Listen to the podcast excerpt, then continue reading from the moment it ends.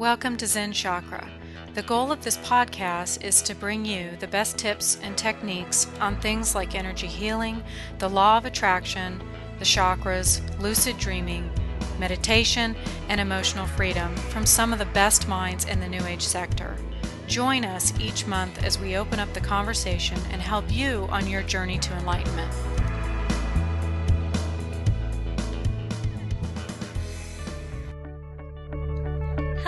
Hello, everyone. Welcome to Zen Chakra. I'm your host Amanda, and today I have an interview lined up with clinical psychologist Jamie Gritch, who received her PhD in psychology from Vanderbilt University. Now I know what you're thinking. How does modern day Western medicine fit in with ancient practices of spirituality? Well, if you ask her, they're one and the same. One of Jamie's defining qualities as a psychologist is her use of holistic practices to help you connect your mind, body, and spirit so you enrich your life. She owns her own private practice here in Tennessee. She's an Iyengar yoga instructor. She's certified in a process known as EMDR or eye movement desensitization and reprocessing. Say that three times. And she's certified in the very popular Imago relationship therapy. Now, if that wasn't enough, in addition to all those other wonderful things, she's also helped create a website called befriendme.com. It's a social network kind of similar to Facebook, but acts more like eHarmony in that it actively matches you to other people with similar interests. Now, as I mentioned, what makes Jamie so special as a therapist is her holistic approach to really wanting to help people. She believes that practicing yoga, connecting the mind, body, and spirit are essential to a fulfilling life. Her goal is to help people stay present, connect with the divine, and listen more deeply to our heart's and soul purpose. According to her, spiritual growth isn't only about finding or connecting with whatever you consider God to be, but also about growing as a person. We all have the ability to find happiness and joy, regardless of what our circumstances have been or currently are. I have personally had the opportunity and privilege to work with Jamie and find her work to be a significant refuge in my own life. Because of her, I was able to reconnect with my spirit look deeper into myself, and remember the joy in my own journey.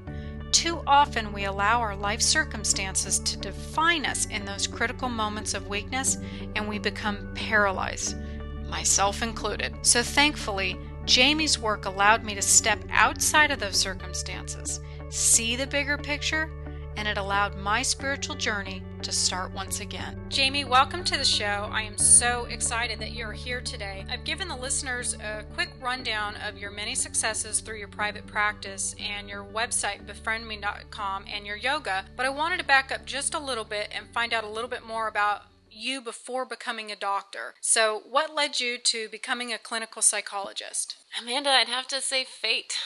I didn't plan on it. I loved psychology as an undergrad. Those were the only classes I wanted to take. They just fascinated me. I graduated from college and didn't know what to do with myself, so I thought, what am I good at? I thought I'm good at being a student, so I guess I'll go back to school. and what will I go back to school for? Well, psychology, since that's what I love. And I thought I was going to be an academic, a professor. I couldn't imagine being a clinical psychologist. And I graduated from, I actually began to think of myself as more of a clinician and uh, split myself between clinical psychology and social psychology in graduate school. But I still didn't think I would really be a clinician. I just thought I wanted to study that. I was really interested in relationships, and I thought it only makes sense to study relationships from a clinical background. Uh, and then I graduated and got a job and they let me go and I thought, okay, time to be a therapist. so it was kind of an accident, but turned out to be exactly the right thing for me. Wow, that is really fascinating. Did your spiritual background shape who you became as a doctor, or did becoming a doctor shape your spirituality? I'd have to say they happened at the same time.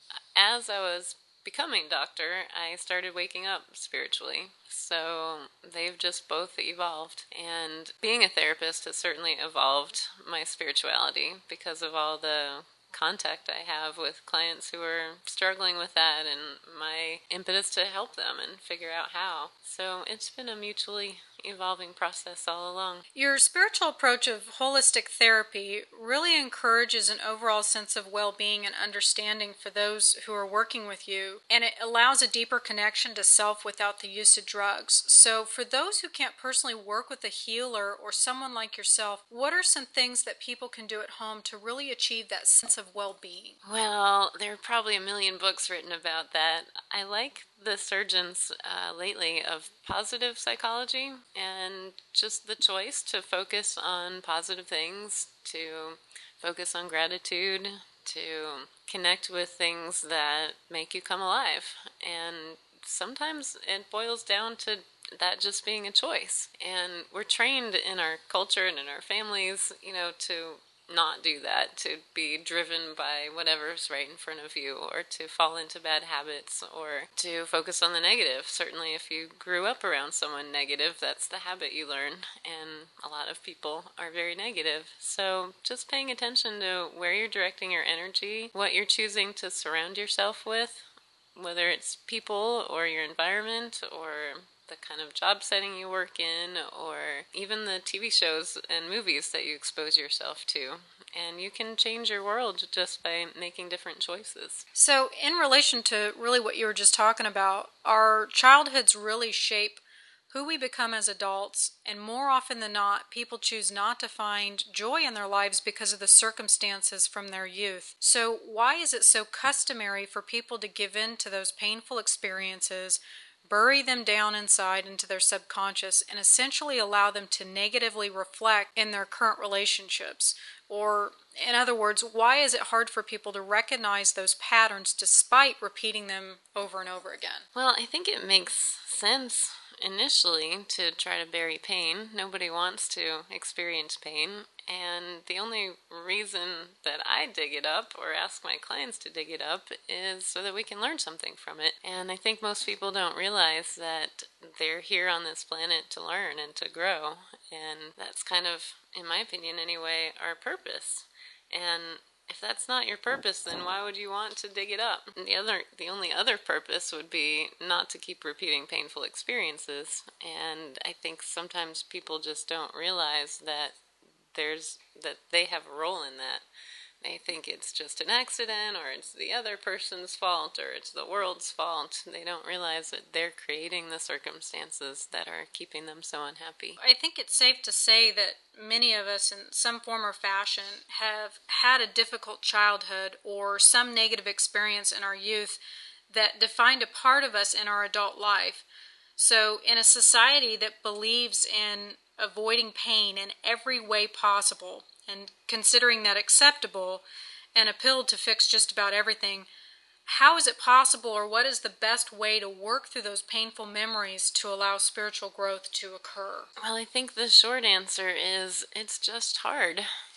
And however, it's worth it. But it's not, I don't think, as hard as most people think it is. It's kind of like the monster under the bed. You know, once you lift up the covers and are brave enough to look at it, you realize it's not really a monster. Or the monster in your dream, that when you finally stop and turn around and look at it in the face, it becomes just a normal person. Sometimes it is real painful, but having someone supportive to listen to your story, having a therapeutic relationship that feels safe and comfortable and predictable, that helps a lot. I think it also helps to remember that there are ways that you can that it's possible for the growth and the healing and the recovery to happen in big spurts. There are techniques and therapies such as emdr that help traumatic memories go from being real painful to being not such a big deal sometimes in the matter of one session which used to take you know maybe six months worth of therapy. So there are certainly ways to make things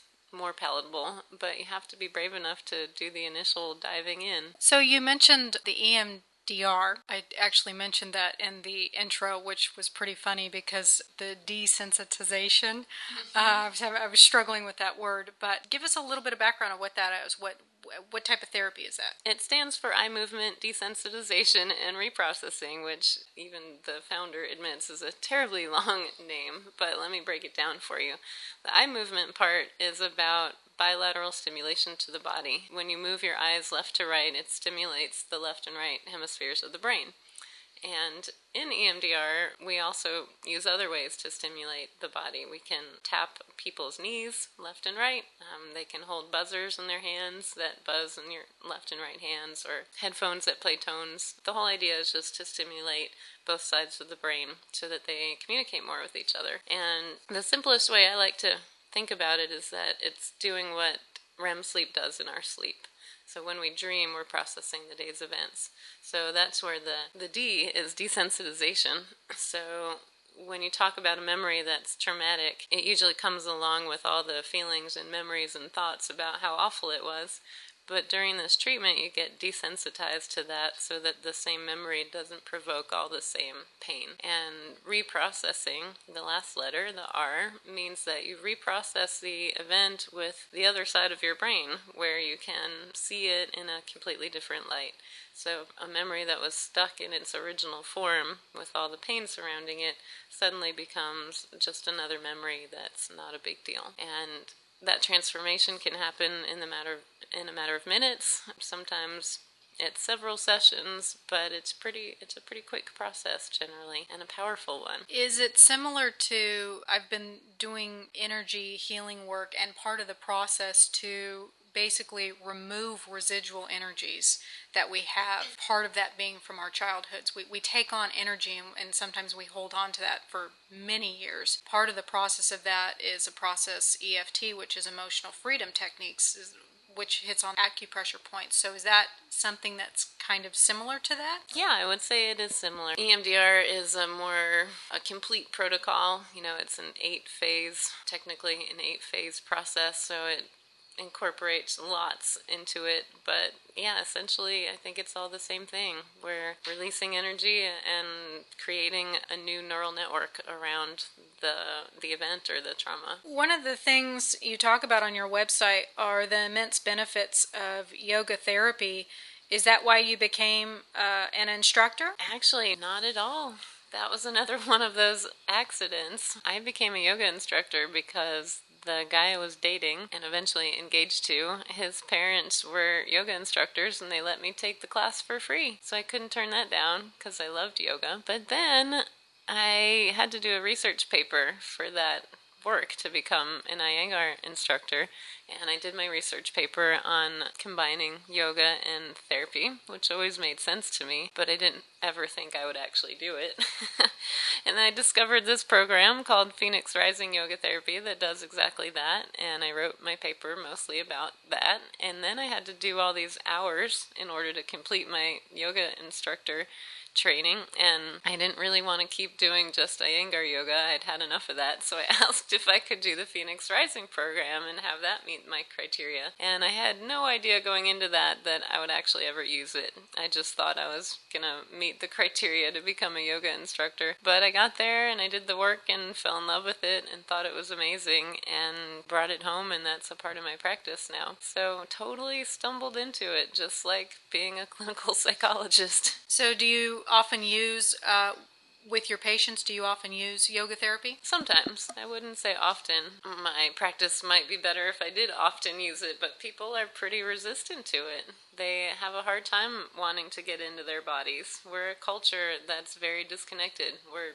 head up and we ignore the body completely, especially when you go into the realm of suggesting that what's going on in your body is related to your life or your emotional state or your happiness or lack thereof. Um, people just don't like that idea so much, um, especially in a fairly conservative part of the country that we live in. So, what what do you think it is about our culture? Why are we so disconnected? Why is it so difficult for people, especially when you compare us to other cultures who really honor the practice of taking time for themselves and, and praying and meditating and whatnot, and yoga being extremely beneficial. I, I find it in my own life to be, I miss it terribly when I'm not doing it.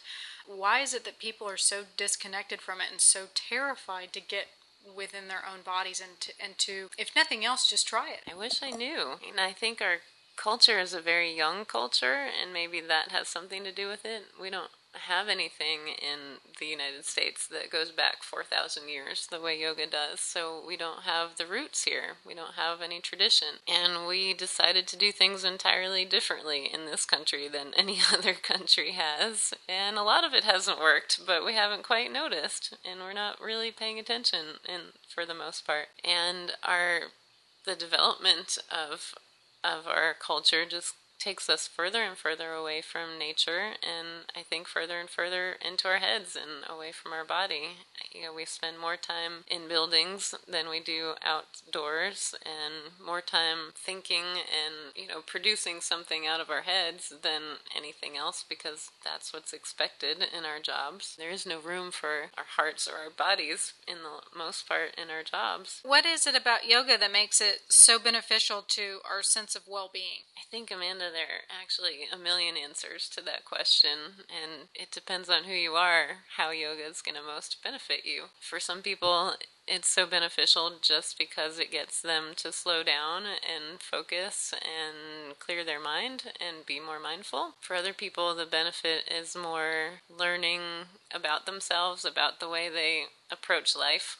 Because generally, how you approach yoga will be how you approach life. So, if you're one of those I'm gonna master this, come hell or high water kinds of people, and you try to force your way into being good at yoga, it's not gonna work, and you come up against having to melt away that method and try something new. Sometimes for people, it's a real avenue for spiritual growth, for connecting with parts of themselves they didn't know they had, or connecting with God or their sense of a higher power, whatever that is. In a real fundamental way, yoga is great just because if you do a real practice, it not only, um, of course, works improves your flexibility and your strength, but also stamina. So it kind of addresses all levels of the kinds of fitness things that we need. And I'm sure there are a lot more reasons than that, but those are the ones that come to mind for me immediately. Well, I know that I remember I was not one to jump on the yoga bandwagon. I remember in the early 2000s,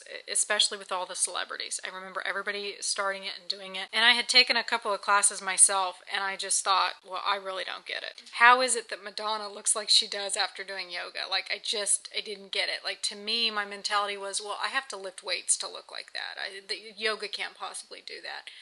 So I know that I toyed around with it for many years and couldn't really get into it. And then at the beginning of this year, I started the Bikram, which is you do yoga in 105 degrees, which sometimes when I'm in the class, I really wonder how I could possibly pay to do that. but I know that the doing the practice with my focus has completely changed. I'm calmer. I talk slower. My sense of well being is definitely increased, but I don't have joint pain. I don't have back pain. And I, I feel like the stereotype or the statistics, because that's what they always say oh, well, it's going to help you get rid of the, the back pain and the joint pain and whatever. But it really did. I mean, I had, I've had lower back pain pretty much all of my life. And so it, it's something that's manageable. But if I get really stressed out or if I sit a particular way all day at the computer or something, it just cinches up. And since I started yoga, I never have problem anymore. So I can definitely say that there are, I sleep better too. Love the sleep that I have. I dream better, I have better sleep. So I agree. I, I think that everybody has a different aspect or a different, what they get out of it, I guess, is different for everybody. But one of the things that you talk about a lot is mindfulness and being present which I think yoga has helped me tremendously with. And as a culture, I think that that's something that's very difficult for us. What do you mean when you say mindfulness and, and being present? And why is it so hard for our culture to be them? Mindfulness is uh, simply the art of being present, being being present in the present moment. So not thinking about anything in the future, which often is worrying about something in the future and not being hung up on anything in the past or regretting anything or worrying about what you've just done, but simply being focused on what's happening right now, this very moment. And when you do that, when you consistently do that, you find that a lot of the things that you were upset about or worried about are complete figments of your imagination. things that never happen, things that, or things that happened and are over and there's no need to worry about them anymore. And mindfulness slows down your whole experience of life. As I've become more mindful, time has slowed down immensely. I no longer have that sense of time whizzing by. And it's because I appreciate what's in front of me at any particular moment, even if I don't like it. and our culture's just not about that. Our culture is about racing through this thing to get to the next thing to accomplish that other thing on the list. And uh, it's very much a lost art. And there's so many benefits to mindfulness that I'm not sure why the whole planet hasn't caught on quite yet, but we are getting somewhere. People are definitely slowly catching on. I can definitely say that in the last, I don't know, probably three to five years, I've definitely, it's something that you have to work at uh, initially because it is hard when you're trained and not focusing on what's going on right now. You know, to have 90% of, I think, what our culture is doing is not paying attention because they're always on to the next thing or thinking about what they just did or what's going to be happening this weekend. So they're not really enjoying anything it's always about the next thing and the next thing and the next thing. And so it is going to pass by really fast. And what's going to happen in five years when you look back and there's nothing to show for it because you don't remember it? One of my favorite quotes from your website is I believe the work of finding joy has become a lost art. Our culture overvalues work and undervalues pleasure and we have lost that balance and somehow ecstasy has become demonized. I, just, I absolutely love that quote and I, I cannot agree more. I personally have always felt guilty or that was something was wrong with me because I didn't want to go to work and work 40 hours a week or 60 hours a week or whatever the, the norm is that you know our society puts on ourselves. So i was really thrilled when i found the book the type z guide to success by marc allen because it gave me permission to really balance work and play to really avoid burnout. I have always believed that as americans we have really bought into this idea that we are seen as unproductive or lazy if we are not working ourselves to death and overscheduled.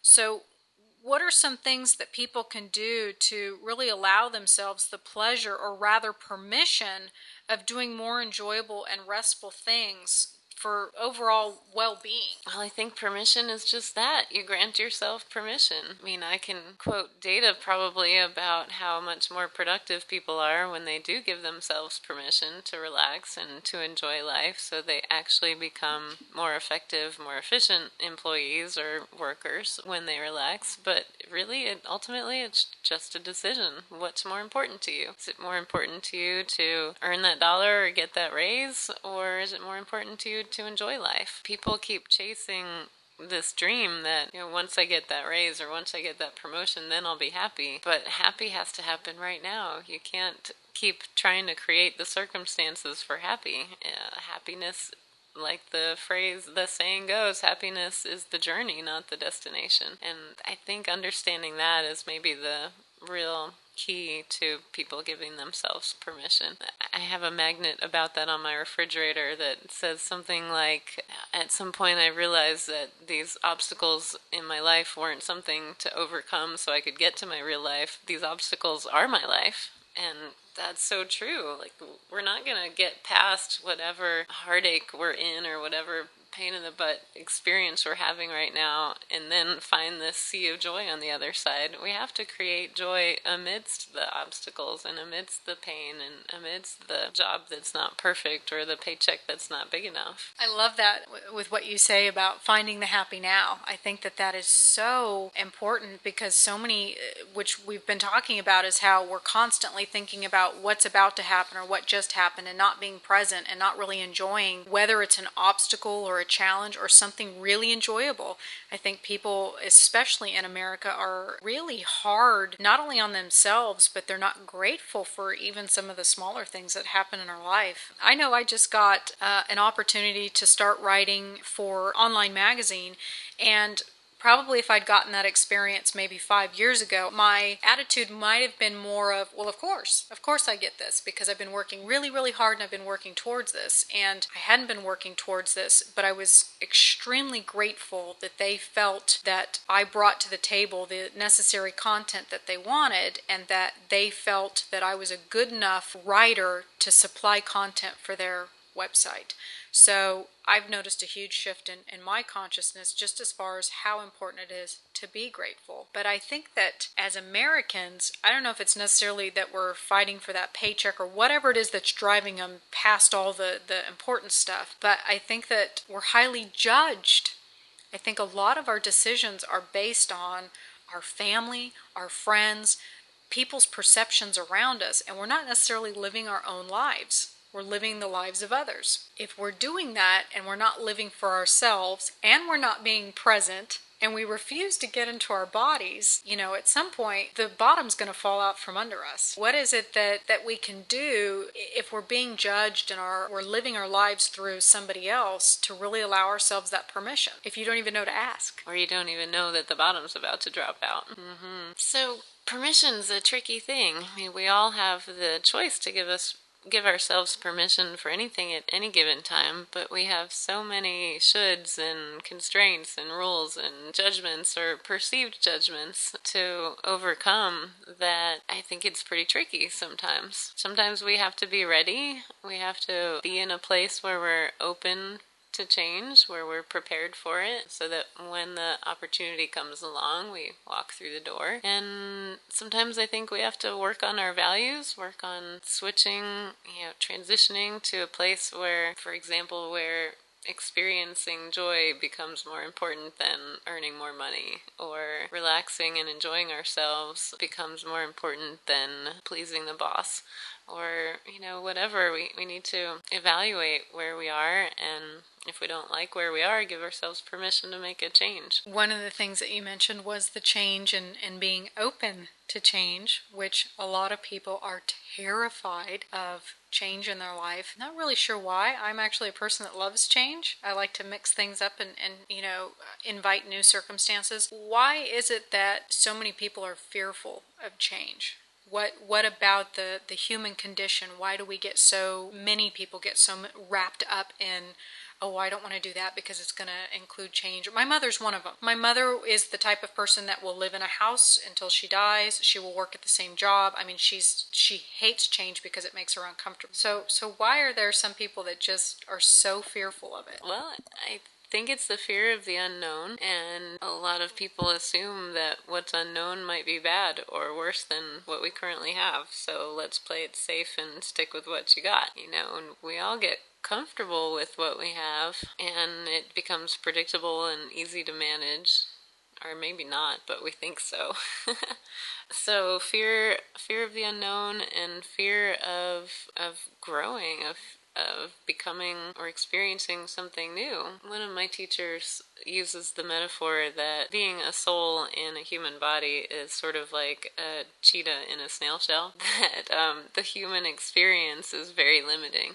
And if we if we had any inkling of what our soul was really all about, we would have no fear. We would just bolt wherever like the cheetah does. But there's something very human about being terrified of taking any particular step, um, particularly because sometimes that involves pain. And like we talked about earlier, we're highly motivated to avoid pain. I've always said that we have bought into this idea that Americans are really seen as unproductive or lazy if they are not working or overworking and overscheduled. So what are some things that people can do to really allow themselves the pleasure of doing more enjoyable and restful things? I, I think that this kind of goes along with the idea of permission, but how do they overcome the guilt and give in to the idea of it being okay that taking the afternoon off or taking a nap or doing something that's really creative or enjoyable to themselves is perfectly acceptable and it, it's allowed. I think that guilt is generally induced by other people uh, and by our culture in general. Their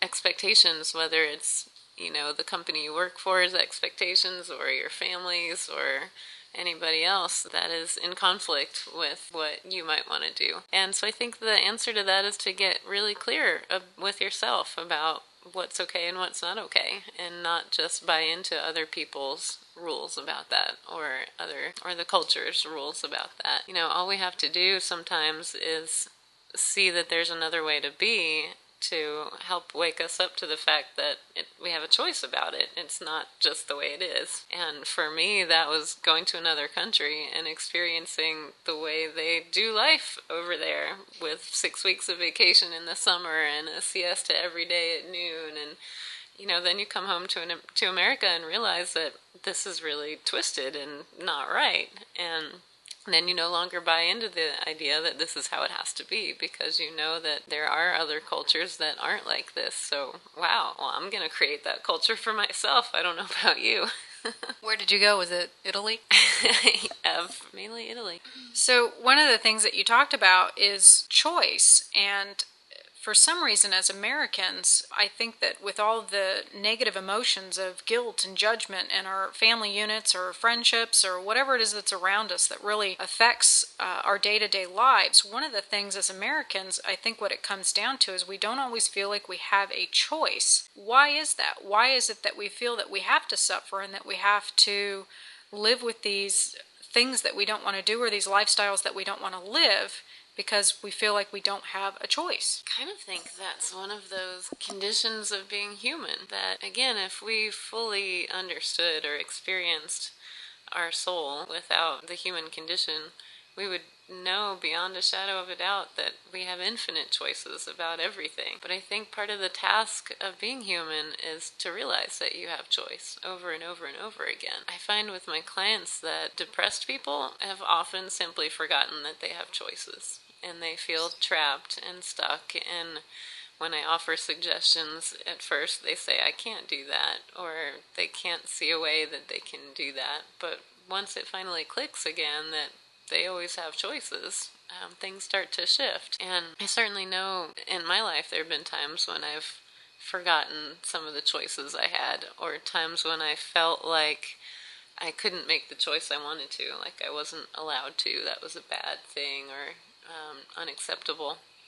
Uh, when I got divorced, I was having dreams at the time about being thrown in jail or about stealing cars and being locked up because I felt like I wasn't allowed to get divorced. And I think that is buried pretty deeply in our psyches that if our culture or our families or our peer group tell us either directly or indirectly, that we're not allowed to do something, then it feels like it's not a choice anymore. But it's always a choice. We just have to be brave sometimes. I think that's interesting because we forget that we do have a choice and we forget that, that, that there is an option. So sometimes the biggest enemy is ourselves. Sometimes we are our biggest obstacle. I went on a retreat at the beginning of the year that allowed us to go out into nature and I got kind of thrown into the experience not knowing what the heck I was getting myself into. I just kind of signed up to it blindly, but it was really about a soul path and being comfortable and, and really getting connected with the spirit. What was so interesting on the very first day is I'm sitting in a circle with all of these very experienced nature soul based experts who have been on these journeys before, who have soul names. They're very advanced, and there's me who's never done this before and we were getting ready to go out onto the land, as they told us, and we would be out there for three hours. And so I remember being absolutely terrified because I had no idea what I had signed up for. But I remember asking, What exactly is it that we're looking for? I loved Lauren's answer. Those are exactly the questions that you need to be asking. So I think sometimes in our journey to our soul and getting connected back to ourselves, is it's okay to ask those questions. And sometimes it's better to have more questions than answers, find those questions. I think that a lot of people don't slow down enough to have questions. It's okay not to have answers to them right away. Jami, I have really enjoyed talking with you today. How can people find out more information about you or your services or get in contact with you? My website is findyourjoy.org or jamigrich.com, and that's spelled J A M I G R I C H. And if people want to email me, it's jamigrich at gmail.com. And my phone number is 615 293 2301. And I'd love to hear from you. It's hard to believe that someone can just fall into becoming a clinical psychologist, especially after years of schooling. But I think it is important to remember that we all have a sole purpose. And while here in these earth vessels, we are here to learn and help one another. Learning is about overcoming our seemingly difficult life experiences and facing those challenges head on, something Jami is an expert in. We are infinite beings with unlimited potential, and we shouldn't accept or allow negative emotions to consume us. I guess Aerosmith was right. It isn't about the destination, but the journey that truly matters. Take time to find your happy now. Practice staying present and being mindful. I'll admit, it's a hard habit to break that constant chatter in your own mind, but once you do, you'll amaze even yourself. I want to thank you for listening today. I'm your host, Amanda, and I hope you've enjoyed this podcast as much as I did.